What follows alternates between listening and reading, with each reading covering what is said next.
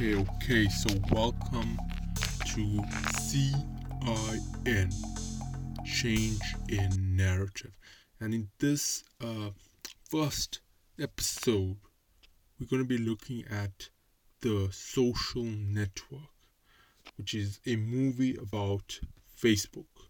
It's based on um, the book The Accidental Billionaires by Ben Mezrich.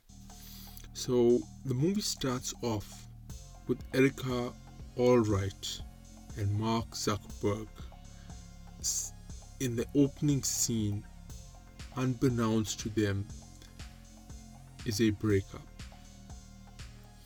But during this time, Mark seems to be all over the place in the conversation. He seems to come off as quite pretentious.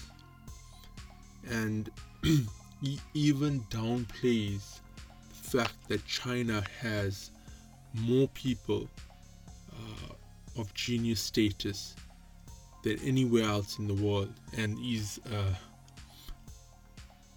his reasoning for this is because they simply have more people in their country uh, trying to make himself worthy of what he then mentions is is 1600 his perfect score in the SATs. Did you know there are more people with genius IQs living in China than there are people of any kind living in the United States? So here's what happens at the end of the breakup.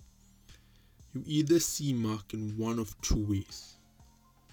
Mark uh, as pity and shame uh, cast upon him because he doesn't understand women. Or you see you see him for who, for who he really is which is an asshole which is an asshole. Because the end of the scene actually forces you to feel sad for him with the, the, the interpretation of the music and the, the background audio that the the sound effects that they, they then uh, employ onto that scene, you're left feeling kind of sad for him. The movie then moves into Harvard in the year 2003 in the Kirkland House.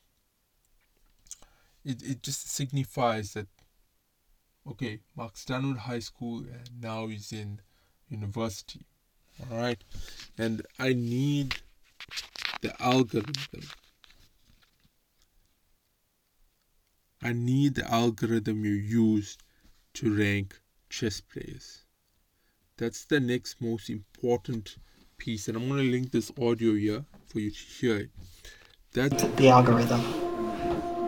Zuckerberg asking Eduardo Saverin for maybe not computer uh, insight, but rather math- mathematical insight, because most computer programs they rely on clever mathematical solutions, which is something that Eduardo had provided in the early stages. Uh, this was used to develop the first app that Mark uh, kind of got famous off.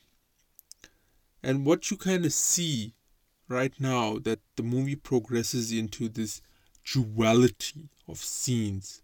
On the one hand, you have people enjoying college life, you know, the racy night out and uh, drugs and parties and people just getting laid basically. And then you have the academics, so to speak, or the computer nerds were all on their computers up at night at 2 a.m. or whatever it is. And uh, basically, they being sent links via email. Yeah, that's how you'd communicate back then in 2003. And the scene then progresses to Facemash, which is being played. It's uh, basically what that algorithm for ranking the chess player was. It was to rank women up against each other and obviously pushing one up to the top. And uh, a lot of women had taken offense to that uh, app that was created. Then the fast-paced audio in this scene it, it attempts to excite you. You would normally feel excited about this and uh, they progress to say that the Harvard network is on the brink of a crash and thing is down right? And Zuckerberg's character here is glorified. Uh, in 22,000 hits is what it, it, it had in two hours. And that's more traffic than they would see at the halftime of a Super Bowl in 2003. So that's how popular it was. Well, at least for back then in 2003. Uh, the internet was not as popular, of course. And uh, as a smart mouth in the courtroom, Mark is constantly running his way around uh, seasoned lawyers, if you put it that way.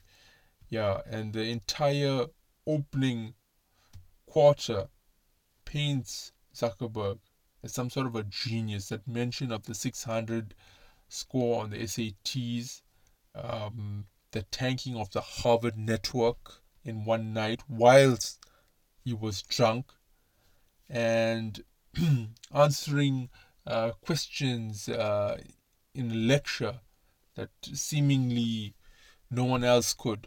So those were amongst the little breadcrumbs that were left for you to see Mark uh, in this, this light of a genius.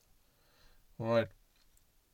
So, in January 11th, 2004, Zuckerberg registered the domain name The Facebook via Network Solutions. All right.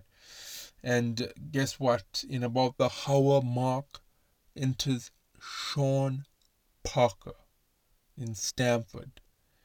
He is the father of Napster, a guy hated by record companies for basically changing the way the music industry was back then. So, yeah. But a lot of insights have come from Sean Parker to why Facebook is where it is today. Facebook has largely remained in the hands of Mark Zuckerberg. It wasn't sold out very early on. That's not what happened. Tons of investment went in, but I'm CEO bitch. And that is something that Zuckerberg has learned from Sean Parker. He refused to allow the investors full control of what Facebook is and it could have sold out to ads a lot earlier, but it, it, it hung in there to get over a billion user base. So the value of Facebook has rocketed in that time. So what has happened to Sean Parker?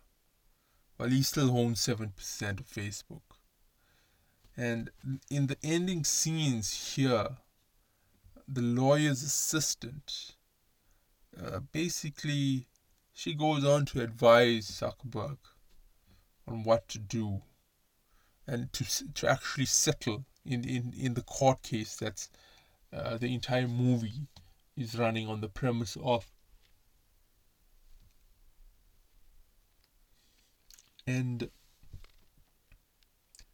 the, the question you need to ask yourself is in terms of the movie and maybe even in real life is Mark Zuckerberg the good guy in this story?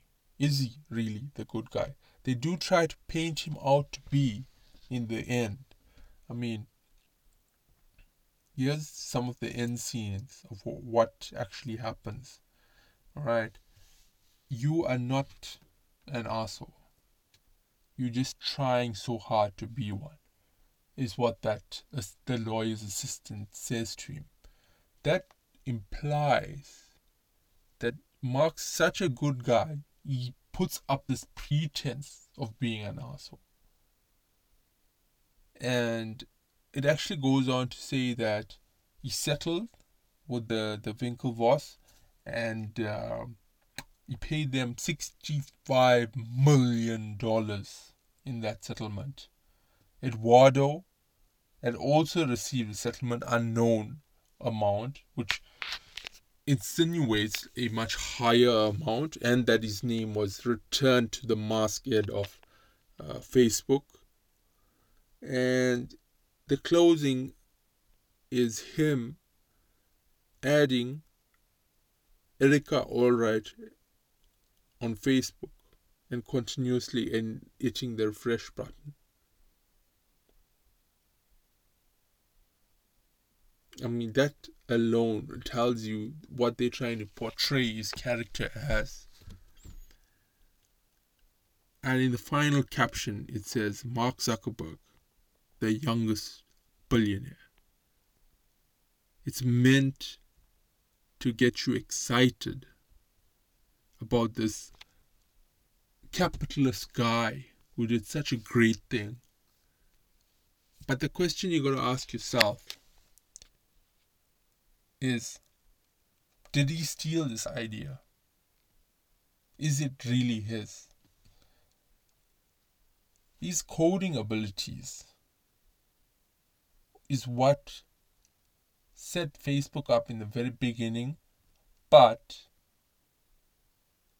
what you see on Facebook today has very, very little of Zuckerberg's coding. They've employed other programmers. And a lot of it would have come from those other programmers as well. So that's really not uh, to say that Zuckerberg's not a good programmer, but the input that went in there is not as huge as you'd like to believe. So here's the challenge. The challenge is if you was the lawyer going up against Zuckerberg, what would your case be for suing him? Whether it was for Eduardo or whether it was for the Winklevoss brothers. And that's what I'd like to hear from you guys. Uh, I just like for you to think from it uh, from a different spin and see what you can come up with. And feel free to send me uh, messages.